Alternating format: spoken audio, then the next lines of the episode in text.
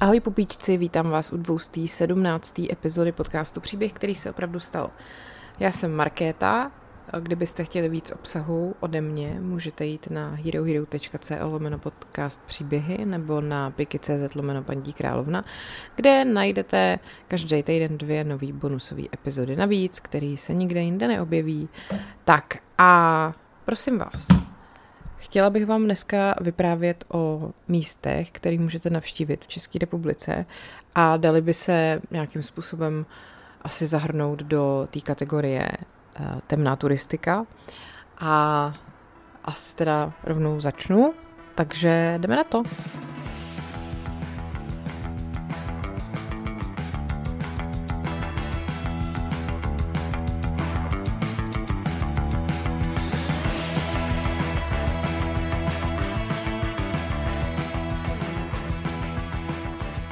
Prosím vás, budeme se bavit o temné turistice, takže nemůžeme začít nikde než v Brně. Ha, ha, ha, tento vtip jsem si připravovala dlouho. Tak. Uh, chci mluvit o kapucínský hrobce, prosím vás, protože když chodíte takhle po Brně, tak možná nevíte, že pod váma se nachází spousta mrtvol.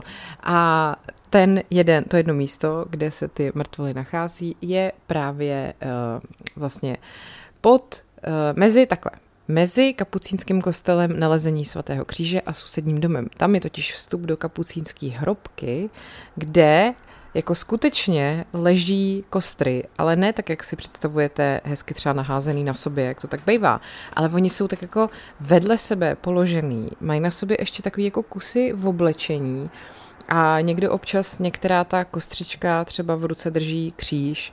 Je to velmi morbidní a myslím si, že uchylákům by se to mohlo líbit a pojďme si říct něco o tom, jak se to tam vůbec, jako, kde se to tam vzalo. Eh, těch kapucínských krypt je ve světě spousta. Myslím si, že taková nejznámější je třeba v Palermu nebo v Římě. O těch pak budu mluvit, eh, až budu mluvit o temné turistice v Itálii. A ta brněnská verze je velmi ukázkovým temným místem a je to prostě taková v podstatě vystavená smrt. V tom sklepení pod klášterem si můžete prohlídnout právě tyhle ty těla eh, těch eh, mnichů, který tam byli takhle, takovýmhle způsobem pohřbený a eh, vzniklo to celý tak, že ten klášter byl založený v 17. století a ta praxe toho takovýhleho pohřbívání těch zesnulých řeholníků bez toho, aby se dali do rakve, Prej údajně souvisí s principama prostoty a chudoby toho řádu. Uh, spousta těch těl se vlastně jakoby se přirozeně mumifikovalo. Oni nebyli balzamovaní. Uh, nebyl to teda záměr, ale spíš to bylo způsobený tím, uh, že jsou ve sklepě, je to tam větraný, takže ty těla prostě tak přirozeně jakoby, jak to říct, vyschnou, no, asi jo. A Vlastně až do zákazu téhleté praxe uh, otevřeného pohřbívání, což se stalo za vlády císaře Josefa II. na konci 18. století, tam bylo uloženo asi 200 těl. Ne všechny teda byly takhle hezky jako přirozeně mumifikovaný, některý se prostě rozkládali, tak ty potom naštěstí uložili do společné hrobky, ale víc než 40 těl se skutečně zachovalo a ty tam teda zůstávají v úzovkách vystavený. Ta hrobka byla zpřístupněna veřejnosti v roce 1925 a od té doby je to teda známá turistická památka. Pod tím klášterem se nachází několik sklepních místností a sálů a první z nich, do kterých se dostanete po schodech, je kaple. Tam je velkolepá skleněná rakev s hedvábnou výplní a tam jsou takový čtyři vysoké svíce a uvnitř ní teda leží téměř černý tělo. Je to jako je tam polorozpadlá lepka, která se noří do té mrtvoly a není teda úplně snadný poznat, eh, jestli to tělo je jakoby černý nebo je voděný do černého oděvu. Každopádně je to Frederik Baron von Trenk, vojenský důstojník s pohnutým životním příběhem, který tam skončil v, 18. v polovině 18. století a je to takový jedno z nejznámějších těl v té kryptě. No. A pak je tam taky relikviář svaté Klemencie, což eh, byla římská šlechtična, jejíž ostatky a skleněná rakev eh, s takovým jako voskovým obličejem. Tam byly přeneseny někdy v minulém století. Na stěnách je spousta nápisů, maleb a fresek, což se překvapivě točí všechno tematicky okolo smrti. Uh, pak tam samozřejmě máte nějaký základní informace, kde jako se můžete dozvědět uh, nějaký zajímavosti o mrtvolách. No a pak jsou tam další komnaty, až právě dojdete k tomu nepochybně jako nejpůsobivějšímu vrcholu vizuálnímu. A to je právě sál, kde za tou zamřížovanou jakoby bránou leží právě v volném prostranství 20 těl kapucínských mnichů. Leží teda fakt na zádech, na holí podlaze, ruce mají složený na prsou a hlavy mají opřený o cihly a mají na sobě takový právě jako bederní roušky a mají taky kapuce na hlavách, což samozřejmě jim dodává o něco ještě jako děsivější vzhled.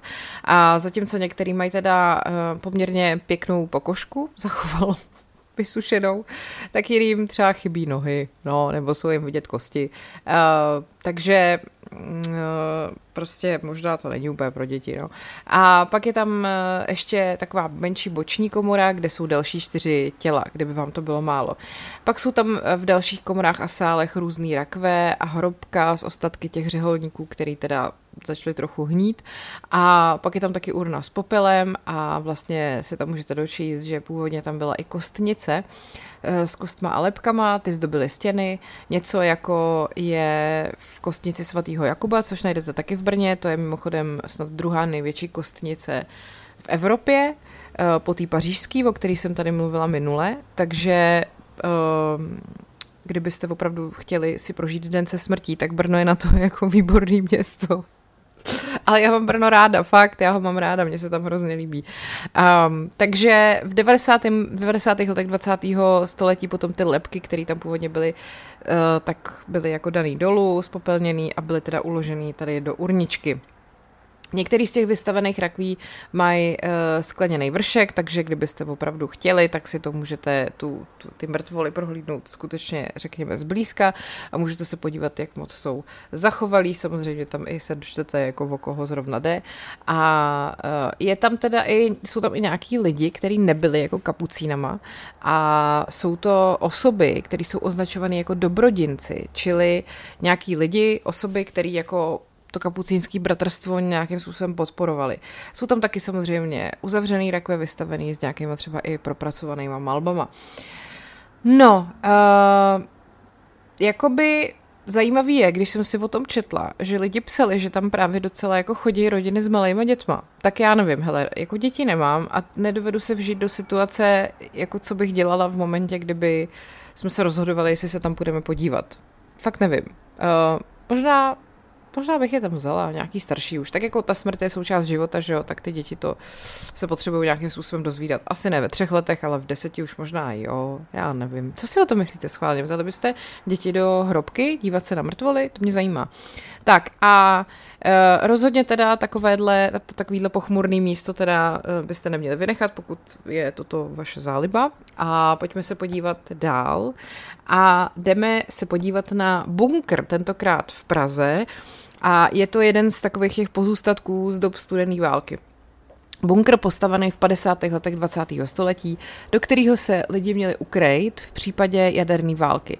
A dneska je teda normálně přístupný turistům, eh, je to taková atrakce, eh, pokud prostě v Praze nechcete okupovat Karlův most a eh, Pražský hrad, tak tohle je třeba taková zajímavá věc. Jsou tam teda prohlídky s průvodcem. Součástí toho je i uh, muzeum, kde je samozřejmě spousta památek na komunistickou éru, jako jsou prostě plynové masky a takový to prostě běžný, co, co lidi používali dnes a denně. Tak, vlastně ten uh, bunkr je jako běžně součástí delší prohlídky na téma komunismus, která už začíná uh, na starém městě. První hodinu vám zabere procházka a zastávky na různých místech v centru, který se nějak vztahují k tomu tématu prohlídky, třeba bejvalý velitelství uh, STB, malý pomník sametové revoluce, který určitě znáte, nebo uh, je to třeba i místo pod uh, balkónem uh, Melantrichu, kde vlastně promlouval Václav Havel během sametové revoluce. Takže uh, pokud vás zajímá, um, řekněme, pozdní, moderní československá dějina. Já jsem řekla špatně to sloveso, tak už jsem to musela nějak do, dokončit. Dobře. Prostě pokud vás fascinuje téma komunismu nebo i sametové revoluce, tak možná to není úplně špatný nápad se tady na tohleto vydat. A potom ale konečně přichází moment, kdy se podíváte do toho bunkru. Pojedete několik zastávek, jízdný za tramvaj, prosím vás, zahrnuto v ceně prohlídky. A pak vás zavedou uh, směrem na parukářku a je to neúplně jako hezký místo, protože je to naproti panelákům a vchod do bunkru je teda velmi jako posprejovaný a průvodce teda otevře těžký ocelový dveře a vy se stoupíte po mohutném točitým schodišti do cca 4 pater, uh, což je asi 16 metrů pod zem, jo. A první část bunkru byla teda přeměněna na nějaký takový jakože podzemní bar nebo klub, ale uh, to už zřejmě stejně asi nefunguje, upřímně řečeno nevím. A mm, potom, když uh, projdete dál, vás zavedou do těch uh, bunkrových tunelů a nakonec teda právě vstoupíte do části muzea jaderných bunkrů, což je právě ta nejzajímavější část. Jsou tam makety, například jako nemocničního takového jak kdyby oddělení a komunikačního centra, které jsou doplněny uniform, figurínama v uniformách, což uh, většinou v těchto těch objektech mi přijde takový docela nevkusný, upřímně řečeno. Přesně vím, když jsem byla třeba u památníku na Omaha Beach, uh, nebo jako v tom muzeu na Omaha Beach, uh, jakože muzeum vylodění v Normandii, tak tam prostě byly figuríny v těch uniformách a to vždycky z toho všeho udělá, to je takový čípácký, nevím. Uh, No a pak jsou tam i části strojů na čištění vzduchu. Pak vlastně uh, ta první muzejní místnost je taková skládka, která je po okraji napěchovaná nejrůznějšíma památkama na komunistickou éru. Takže tam jsou nějaké knihy, propagandistické plagáty, nějaký noviny, vyznamenání, fakt jsou tam, pak jsou tam fotografie a bysty různých osobností, jako Stalin, Lenin, Gottwald. Uh, pak jsou tam taky právě uh, spousta jako plynových masek, včetně dokonce celotělových variant pro malé děti a samozřejmě eh, to mají na sobě dětský figuríny. Pak delšíma chodbama procházíte kolem eh, makety dekontaminační místnosti, kde dvě figuríny v bílých gumových oblecích drhnou nahou figurínu košťaty. A potom v další chodbě jsou další figuríny v gumových oblecích a plynových maskách. To asi, abyste se ještě víc jako ponořili do té atmosféry, že jste zrovna v jaderné válce. No a pak se dostanete k maketě scény uh, celý jako rodiny, kde celá rodina, včetně panenky, malé dcery, mají na sobě plynové masky. Uh, poslední místnosti je dokonce celá stěna plynových masek. Říkají jako Leninova zeď, což má být jako narážka na Lennon Wall, že jo. A vedle potom je takový červený tlačítko s nápisem Velké červené tlačítko nemačkat. No, je to takový jako, uh, jako něco mezi černým humorem a nevkusem a morbiditou. Pak jste dokonce i vyzvaný, abyste si sami tu plynovou masku vyzkoušeli a můžete dokonce zapozovat před sovětskou vlajkou s Kalašnikovem v ruce, samozřejmě v té plynové masce.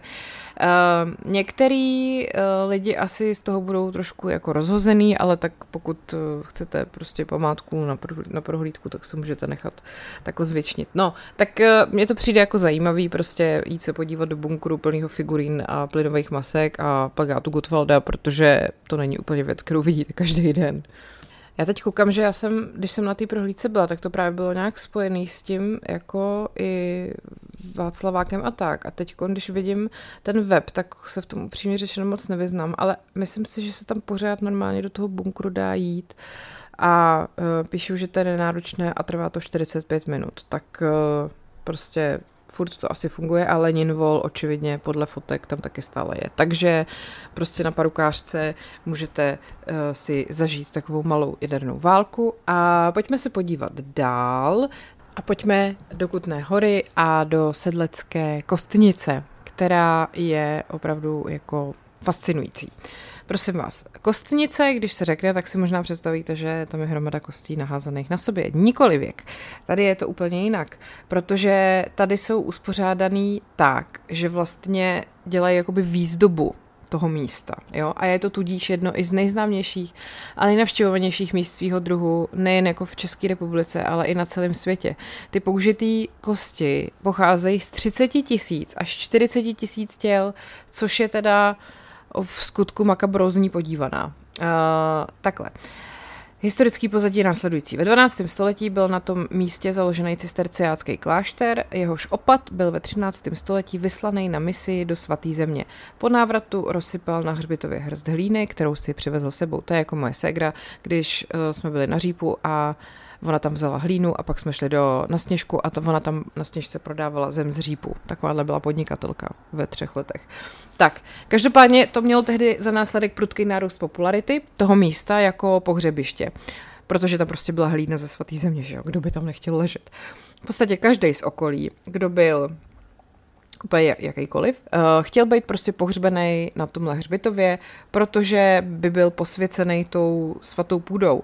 A když k tomu potom připočteme mrtví z morové epidemie ve 14. století a pak mrtví z válečných dob v 16. století, tak máte najednou prostě strašně moc kostí.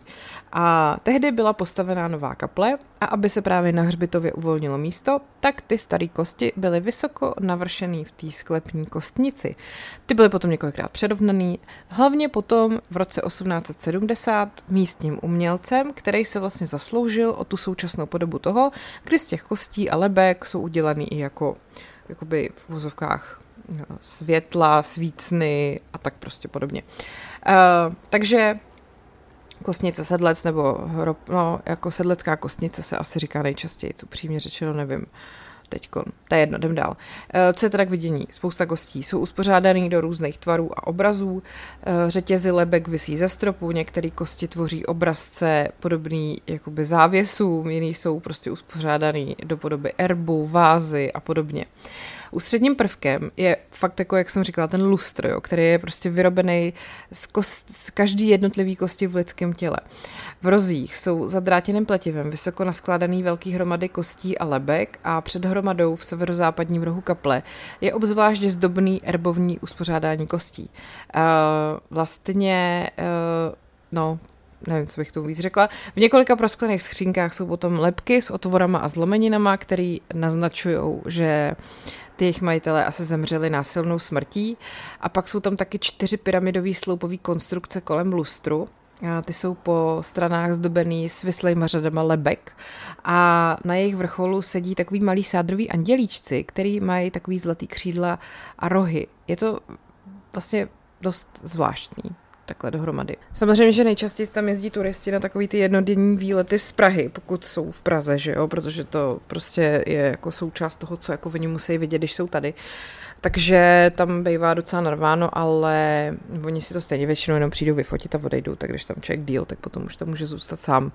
To je jako když eh, chodíme občas do restaurace Porks u Karlova mostu, kde dělají výborný vepřový koleno a vždycky ta restaurace je plná korejských turistů, který si všichni objednají vepřový koleno, pak si ho vyfotěj, pak si do něj dvakrát dobnou a už to nechají bejt.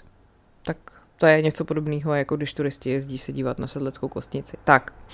A zůstaneme u kostí a vracíme se zpátky do Brna, jak už jsem říkala. Uh, vlastně ten jako další místo, kde můžete vidět spoustu kostí, je pod tím v kostnici pod eh, kostelem svatého Jakuba. A je to zhruba jsou to ostatky zhruba 50 tisíců lidí, který teda jsou někdy naaranžovaný, někdy jsou na hromadách a tak podobně. Jsou tam nějaký i starožitný rakve a pár soch a tak. A říká se teda opravdu, že jde o druhou největší kostnici v Evropě po těch pařížských katakombách, pokud teda jde o počet zesnulých, protože uh, rozlohou je ten uh, francouzský protějšek jako o dost větší, jo. Takže Eh, kostnice má docela pozoruhodnou historii. Hlavně to, že po většinu své existence byla úplně neznámá a zapomenutá. Eh, ten první kostel svatého Jakuba eh, na tomhle místě pochází někdy z 16. století a samozřejmě ke kostelu opět přilehal hřbitov. A tyhle ty uh, malý, ten malý hřbitov se většinou rychle zaplnil, takže další kosti a ostatky, nebo ty spíš ty starší kosti a ostatky musely být vyzvednutý a přemístěný, stejně jako v té sedlecké kostnici. Za tímhle účelem jak se dneska předpokládá, potom byly v 17. století pod kostelem vybudované hrobky pro uložení těch starých kostí, no a vlivem opět nemocí, jako byla cholera nebo mor, a v důsledku i 30 letý války eh, se tyhle ty jeskyně brzo zaplnily a tak potom pod hřbitovem byly vybudovány další hrobky a další rozšíření se zřejmě plánovalo, ale nakonec se od něj upustilo, což třeba dokládá další spojovací tunel, který pak ale najednou končí, aniž by někam ved. Ty reformy právě opět zmiňuji zavedený za vlády Josefa II., jak zaka- který zakázali to pohřbívání ve městě na těch farních hřbitovech z zdravotních důvodů. Uh, vlastně jakoby způsobili, že teda se lidi museli pohřbívat na pozemcích mimo město a tak byl ten starý kostelní hřbitov vyklizený a všechny ty ostatky byly naposledy uloženy do těch podzemních komor. Přístupový schodiště do těch kostnicových komor potom bylo zakryto a uzavřeno kamennou deskou a vlastně v průběhu let se na samotnou existenci celého tady toho úplně zapomnělo. Takže bylo docela překvapení, když v roce 2001 byly najednou, eh, bylo tohle všechno najednou objevené při plánování uh, nějaký renovace náměstí před kostelem. Takže samozřejmě to přineslo možnost nějakého archeologického forenzního průzkumu a bylo teda uh, shledáno, že ty komory nemůžou zůstat ve stávajícím stavu, protože nedaleko je silnice a mohlo by se stát, že se to propadne. Takže bylo nutné, aby se to stabilizovalo a renovovalo. Takže ty kosti a lepky byly očištěný a umělecky upravený tak, jak eh, je dneska můžete vidět ale jedna část byla vlastně ponechaná ve stavu, v jakém byla nalezená. Taky některé staré rakve, které tam byly objevený, byly vlastně zrenovovaný a vystavený v těch sklepeních. Eh, po dokončení těchto těch restaurátorských prací potom byla ta kostnice v roce 2012 přístupněná veřejnosti a je to opět další morbidní, ale velmi jako frekventovaná turistická atrakce eh, v Brně. a takže vchod do kostnice se nachází mimo kostel, je to teda označený velkou betonovou konstrukcí. Uh, je tam teda nějaký informační panel tada, a potom vede, jako dojdete po schodech dolů k ocelovým dveřím a tam už je vstupní hala, uh, kde jsou už nějaký vystavený artefakty, uh, samozřejmě kosti a lepky ve skleněných vitrínkách a potom, když se dostanete dál, tak dojdete do původních cihlových, do původní cihlový jakoby chodbitý kostnice. A uvnitř je teda první obětní komora s kostma a lepkami kytkama, které jsou prostě navršený až ke stropu a v pozadí zní taky taková uh, hudba morbidní, jo. Pak je tam taky i několik sochařských děl a pak se dostanete k menší komnatě, která je zase celá zaplněná lepkama, některý jsou vyleštěný do byla, jiný jsou žlutý, nebo třeba i načervenalý a to je o to prostě, co zrovna ten člověk měl jako za chorobu. No a pak uh, projdete kolem několika starých náhrobků a dostanete se do hlavní komory a tam se právě nacházíte přímo pod kostelem svatého Jakuba. Je tam další stěna z kostí a lebek a, a uprostřed je silný sloup z kostí a lebek a na opačném konci velká skleněná deska, která zadržuje masu navršených, hádejte čeho, kostí a lebek. Takhle byly ty lidské ostatky právě mm, vlastně nalezený při znovu objevení té kostnice, takže v tomhle neuspořádaném stavu tam ten jeden kousek jako je. No a samozřejmě jsou tam vystaveny i ty rakve, uh, jejich malovaný víka byly zrekonstruovaný a hele, myslím si, že jako vaše morbidní tour po Brně nemůže pokračovat lépe než na takovémhle místě. Takže velmi doporučuju a pojďme se podívat dál. A tentokrát se teda z Brna přesunem, přesuneme do Terezína. Uh, myslím si, že asi nemusím jako úplně přes, představovat, co je Terezín. Je to uh, pevnost, opevněné město na severu České republiky. Původně pocházející z konce 18. století, ale samozřejmě proslulo to bohužel hlavně proto, že během okupace Československa nacistama za druhé světové války to sloužilo jako eh, vězení gestapa, židovský ghetto a koncentrační tábor. Uh, Terezín je rozdělený na dvě části. Na velkou pevnost, která byla původně takovým vojenským kasárenským komplexem a posléze to teda bylo to ghetto a pak malou pevnost, což je to vlastní věznice. Uh, ten vězeňský komplex je uh, pavátným místem už vlastně docela krátkou dobu po druhé světové válce, mhm. to vzniklo. A jako nic jako většího u nás, nebo takovýhleho vlastně obdobného u nás uh, nenajdete. Uh, vlastně v posledních letech i přibyly další pamětní místa, většinou v rámci toho vlastního města, té velké pevnosti. Od počátku tam byly držený prominentní vězni, včetně třeba atentátníka na Františka Ferdinanda a uh, to mi přijde docela zajímavý, to jsem vůbec nevěděla. Hlavní proslovo z Terezína ale bohužel teda přichází až e, z doby druhé světové války.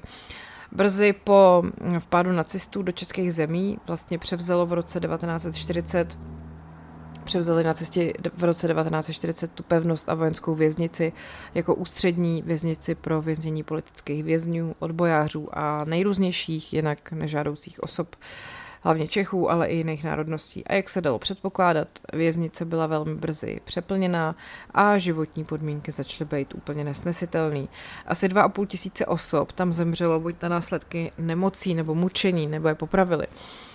To ghetto uh, potom ale mělo uh, taky význam, bohužel, protože ve skutečnosti to bylo spíš uh, ghetto, který si teda potom vysloužilo označení koncentrační tábor. Je, ono je těžký jako mezi těma termínama úplně rozlišit.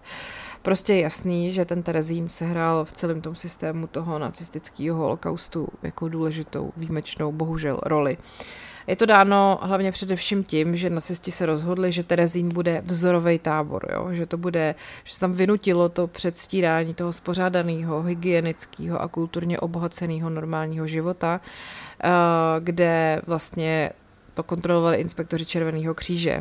Eh, tudíž se tam jako vlastně ty strůjci toho všeho snažili tímhle tím způsobem zakrýt tu skutečnou pravdu o holokaustu.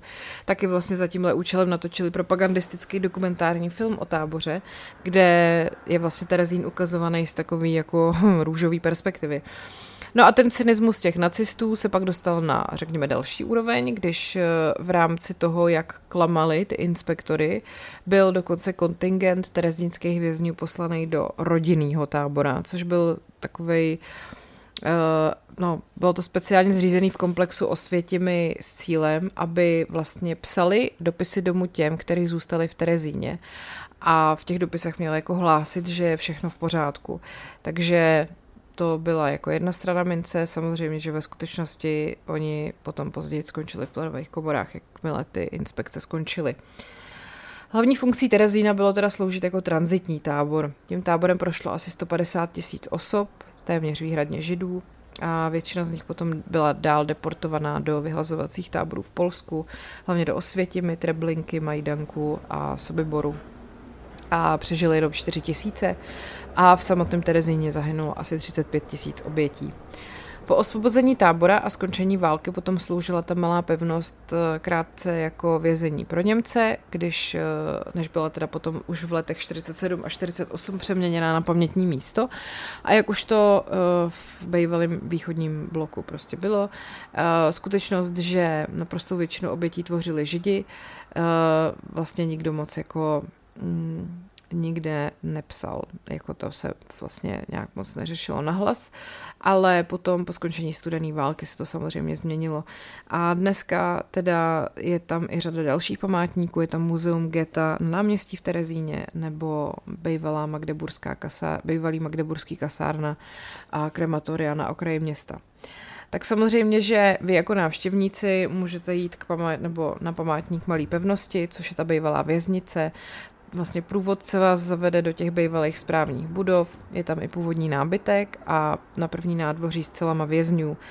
Samozřejmě, že nad branou na nádvoří najdete ten nechvalně proslulý nápis Arbeit macht frei a to vlastně je pro věznici velmi neobvyklý, že jo? protože to je většinou na branách nějakých pracovních a koncentračních táborů. No. K vidění taky má samozřejmě jsou koupelny, zdravotnické stanice, pak tam eh, máte i takovou dlouhou chodbu, eh, asi 500 metrů dlouhou, hodně úzkou, kterou projdete a objevíte se na vnějším nádvoří, který sloužilo jako popraviště. Tam se obvykle popravovalo buď formou zastřelení, a je tam i šibenice, která tam pořád stojí. Uvnitř té budovy potom se nachází, teda uvnitř pevnosti v jedné budově se nachází i kino, to bylo zřízené pro dozorce a dneska se, vám, dneska se tam jako návštěvníků promítá film. Uh, No a o kousek dál potom vede další brána do čtvrtého nádvoří, to bylo uvedení do provozu až v roce 44 a tam jsou k vidění další bloky vězeňské cel a to jak hromadných, tak samotek a jsou tam i nějaký speciální expozice. V budově bývalých kasáren SS potom se nachází rozsáhlejší muzeum a další novější expozice jsou pak věnovaný bývalému koncentračnímu táboru v nedalekých Litoměřicích. Ten se skládal hlavně z podzemních tunelů a to už není veřejnosti přístupný. No a samozřejmě nechybí ani obchod ze suvenýry, což mi přijde trošku morbidní. Uh, přemýšlím, jestli jsem vám ještě něco neřekla, pak je tam to muzeum geta, takže tam můžete vidět v té expozici, jak to vypadalo v tom židovském getu a je tam docela velký důraz na život dětí, který tvořili samozřejmě významnou část obyvatel těch geta, toho geta. No a v Terezině taky vlastně vznikla poměrně ohromující škála uměleckých děl, eh, různých lidí a jsou tam právě nejen jako díla dospělých, ale právě i docela působivý a dojemný kresby, eh, který vytvořili děti. Pak eh, tam je další výstava v Magdeburských kasárnách v jeho východní části toho městského komplexu a pak je tam vlastně i, uh, jsou tam i bývalý krematoria, stejně jako márnice a pohřební síně, ty můžete taky jako vidět. Tam vlastně uh, na místě, kde nacisti vyhazovali popel těch obětí do řeky, se nachází malý památník. A to je asi o Terezíně takhle ve stručnosti všechno. Samozřejmě, že je to hodně ponurý, smutný místo, to asi vám nemusím zdůrazňovat. A pokud jste tam nebyli, tak myslím si, že by to člověk měl vidět. Tak a pojďme se podívat eh, da, do dalšího takového tábora, ale ten je o něco mladší a ačkoliv prostě komunisti tvrdí, že uh, jsou něco úplně jiného než na cestě, tak uh, kdybyste takhle viděli Terezín a pak jste viděli tábor Vojna, tak vlastně vidíte, že to byla úplně stejná pakáž. Uh, tenhle ten tábor vlastně je velmi dobře zachovalý a je to pracovní tábor z dopravního komunismu v Československu, kdy právě zejména politič, politický vězni museli vykonávat nucený práce v místních uranových dolech. A mm, myslím si, že tato památka by si zasloužila být ještě mnohem známější, než je. Ten tábor Vojna eh, je pojmenovaný teda podle vedlejšího kopce, je to u Příbramy a byl vlastně v této podobě založený v roce 1947 pro německý válečný zajatce z druhé světové války, dokonce ho i vybudovali. Ty potom byly repatriovaný v roce 49 a noví komunistický vládci, kteří se chopili moci v roce 48, ten tábor pak využívali k tomu, aby tam zavírali politický vězně. Já jsem, eh, myslím, že v knižce, co vás v dějáku nenaučili a určitě i v nějaký epizodě jsem měla povídání o tom, jak vypadal život v těchto těch pracovních táborech. Existuje o tom i skvělá knížka, na jejíž název si teď rychle nevzpomenu, ale myslím, že ji mám citovanou, nebo určitě ji mám jako, uh, jako zdroj v té své knížce a mám ji určitě i jako citovanou v té v epizodě právě, ve které jsem o tom mluvila. Tak si to když tak najděte, pokud by vás to zajímalo.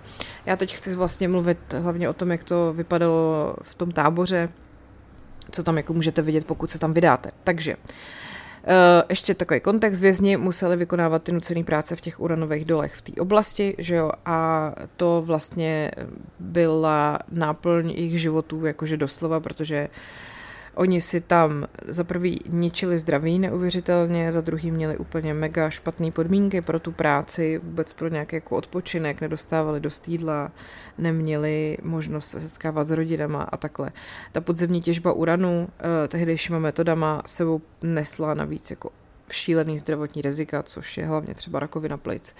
No a od roku 51 byl teda tábor Vojna oficiálně vedený jako převýchovný zařízení a, a vlastně k politickým vězňům se pak přidávali i jako v úzovkách běžní kriminálníci, třeba i lidi, kteří se snažili utéct ze země a podobně. Um, tato tyhle ty 50. léta určitě víme, že byly prostě nejtemnější v, u nás i jako v Sovětském svazu, prostě to byla ta stalinistická vláda Klementa Gottwalda. A od potom konce 50. let se ta míra těch represí poněkud zmírnila a pak přišla i amnestie, která vlastně i snížila počet těch vězňů eh, v tom táboře ale poslední zbývající vězni potom byli přemístěni do jiného tábora a v červnu 61 byl ten areál vlastně definitivně uzavřený. Pak ho využívala armáda a konečně někomu došlo na konci 90. let, že by se to mělo nějakým způsobem jako znovu zrenovovat a ten areál potom až v roce 2001 byl oficiálně prohlášený za kulturní památku a zpřístupněný veřejnosti. A ta expozice potom byla zřízená v roce 2004 až 5. Takže, když tam přijdete, tak uh, samozřejmě vidíte opět ten typický vzhled toho koncentračního tábora. Dvojitý plot z drátu, strážní věže, reflektory, dřevění baráky vevnitř a samozřejmě i nápis nad hlavní bránou prací ke svobodě nebo práce osvobozuje, ale uh, to samozřejmě vůbec neznamená Arbeit macht frei, že jo. Jakmile projdete bránou, tak uh, vás může přivítat hlídací pes. To, to je jedno. Každopádně ta první budova vlevo je moderní a je taky nejvyšší ze všech. Eh, je to místo, kde se můžete zastavit, tam totiž najdete recepci a pokladnu, že jo? A pak se teda dostanete výtahem do nejvyššího patra a je to taková vyhlídková terasa a vidíte tam takový dobrý, máte tam takový dobrý výhled na celý ten tábor. Z těch původních budov bývalého tábora se tři nacházejí ještě mimo ten vlastní oplocený pracovní tábor. Jsou to ubikace velitelů a speciální blok vězeňských cel. Pak si taky můžete prohlídnout bunkr, což je taková vlhká podzemní betonová komora s nízkým stropem, bez oken, což bylo určený ke zvláštním trestům. Já si pamatuju přesně, jak jsme tam byli ze školou a ten průvodce nám tohle to říkal, že prostě když eh, se něco stalo, někdo něco proved, tak všichni šli do díry a narvalo se tam prostě jako já nevím, kolik vězňů, samozřejmě ta kapacita toho místa je tak jako pro tři lidi a už je vám tam blbě, tak oni tam narvali všechny a zavřeli je tam a prostě tím letím trestali a nechali je tam dlouho a nikdo nevěděl, jak dlouho je tam nechají. Mimochodem v tom táboře se natáčela, natáčel i seriál Zdivočelá země, takže jestli jste ho někdy viděli, ten, to období, kdy Antonín Maděra byl právě uvězněný v takovémhle pracovním táboře, tak to je právě tam. Tam teda i expozice, kde jsou třeba nějaké osobní věci těch vězňů, pak jsou tam, eh, je tam i něco z komunistické propagandy a pak jsou tam i třeba nějaké informace k exilovému odboji. No a potom teda můžete navštívit několik budov. To první je malý dřevěný baráček, který byl jako kulturní dům nebo kulturní barák a je tam takový malý kinosál a hudební místnost se starým gramofonem a několika hudebníma nástrojemi a taky malá knihovna. Samozřejmě na zdi nechybí Stalinův portrét. Eh, v další budově, což je ošetřovna, je opět Stalin, samozřejmě. A je to teda eh, jako i takový děsivý tím, že tam vidíte vystavený to lékařské vybavení z té doby. Prostě nechtěli byste tam ležet a ještě k tomu nemocný. No, potom eh, jsou to teda obytné prostory vězňů a tam najdete takový ty typický palandy, uh, hrubý dřevěný lavice a stoly, nějaký kovový misky, v jedné místnosti je i umývárna. A pak uh, vlastně za tímhletím barákem jsou ještě vystavený různý důlní vlaky a související stroje. A je tam ještě potom jedna expozice, která je právě o té těžbě uranu, takže uh, se tam jako dozvíte, jakým způsobem to fungovalo. Uh, vlastně ty, je tam ta těžební technika, jsou tam nějaký druhy rud a jsou tam i popsané ty procesy a jak to jako fungovalo, takže pokud se o to zajímáte, tak budete nadšený. No a uh, potom tam ještě najdete uh, vlastně hornický vláček, takový, jakým se horníci dopravovali do těch tunelů, kde pracovali a můžete se tím vláčkem i svést uh, za nějaký příplatek. Uh, nevím teda, jestli je v provozu furt, ale Potom jsou tam i hornické umývárny a šatny, tam visí třeba ze stropu hornické oblečení a boty, takže uh, můžete prostě se jako hodně dobře udělat představu o tom, v čem ty lidi byli, jak, jaký podmínky tam měli a jak fungovali. Takže asi tak, no. Takže tábor Vojna taky doporučuju. My jsme tam teda s tou školou byli, to už je dávno, to už jsme tam byli téměř No to muselo být těsně po tom, co to otevřeli. Tak já nevím, jestli to tam teďka už třeba zase nefunguje jinak. Schválně mi dejte vědět, jestli tam někdo byl. Já bych se to možná zase jela podívat někdy. A to byla taky poslední zastávka naší temné turistice po České republice. Budu ráda za vaše tipy. Vím, že mi někdo posílal věznici v Hradišti. To mám teďka otevřený, akorát jsem nenašla prostě jiný informace, než jenom přímo ty, co jsou na těch stránkách té věznice. Tak ještě pohledám, ale kdyby vás napadaly ještě nějaký místa, který třeba vy znáte, protože bydlíte kousek nebo tak, tak za ně budu ráda samozřejmě. Tak jo, tak eh, vám děkuji za pozornost a mějte se hezky a ať je váš život příběh, který se opravdu stal.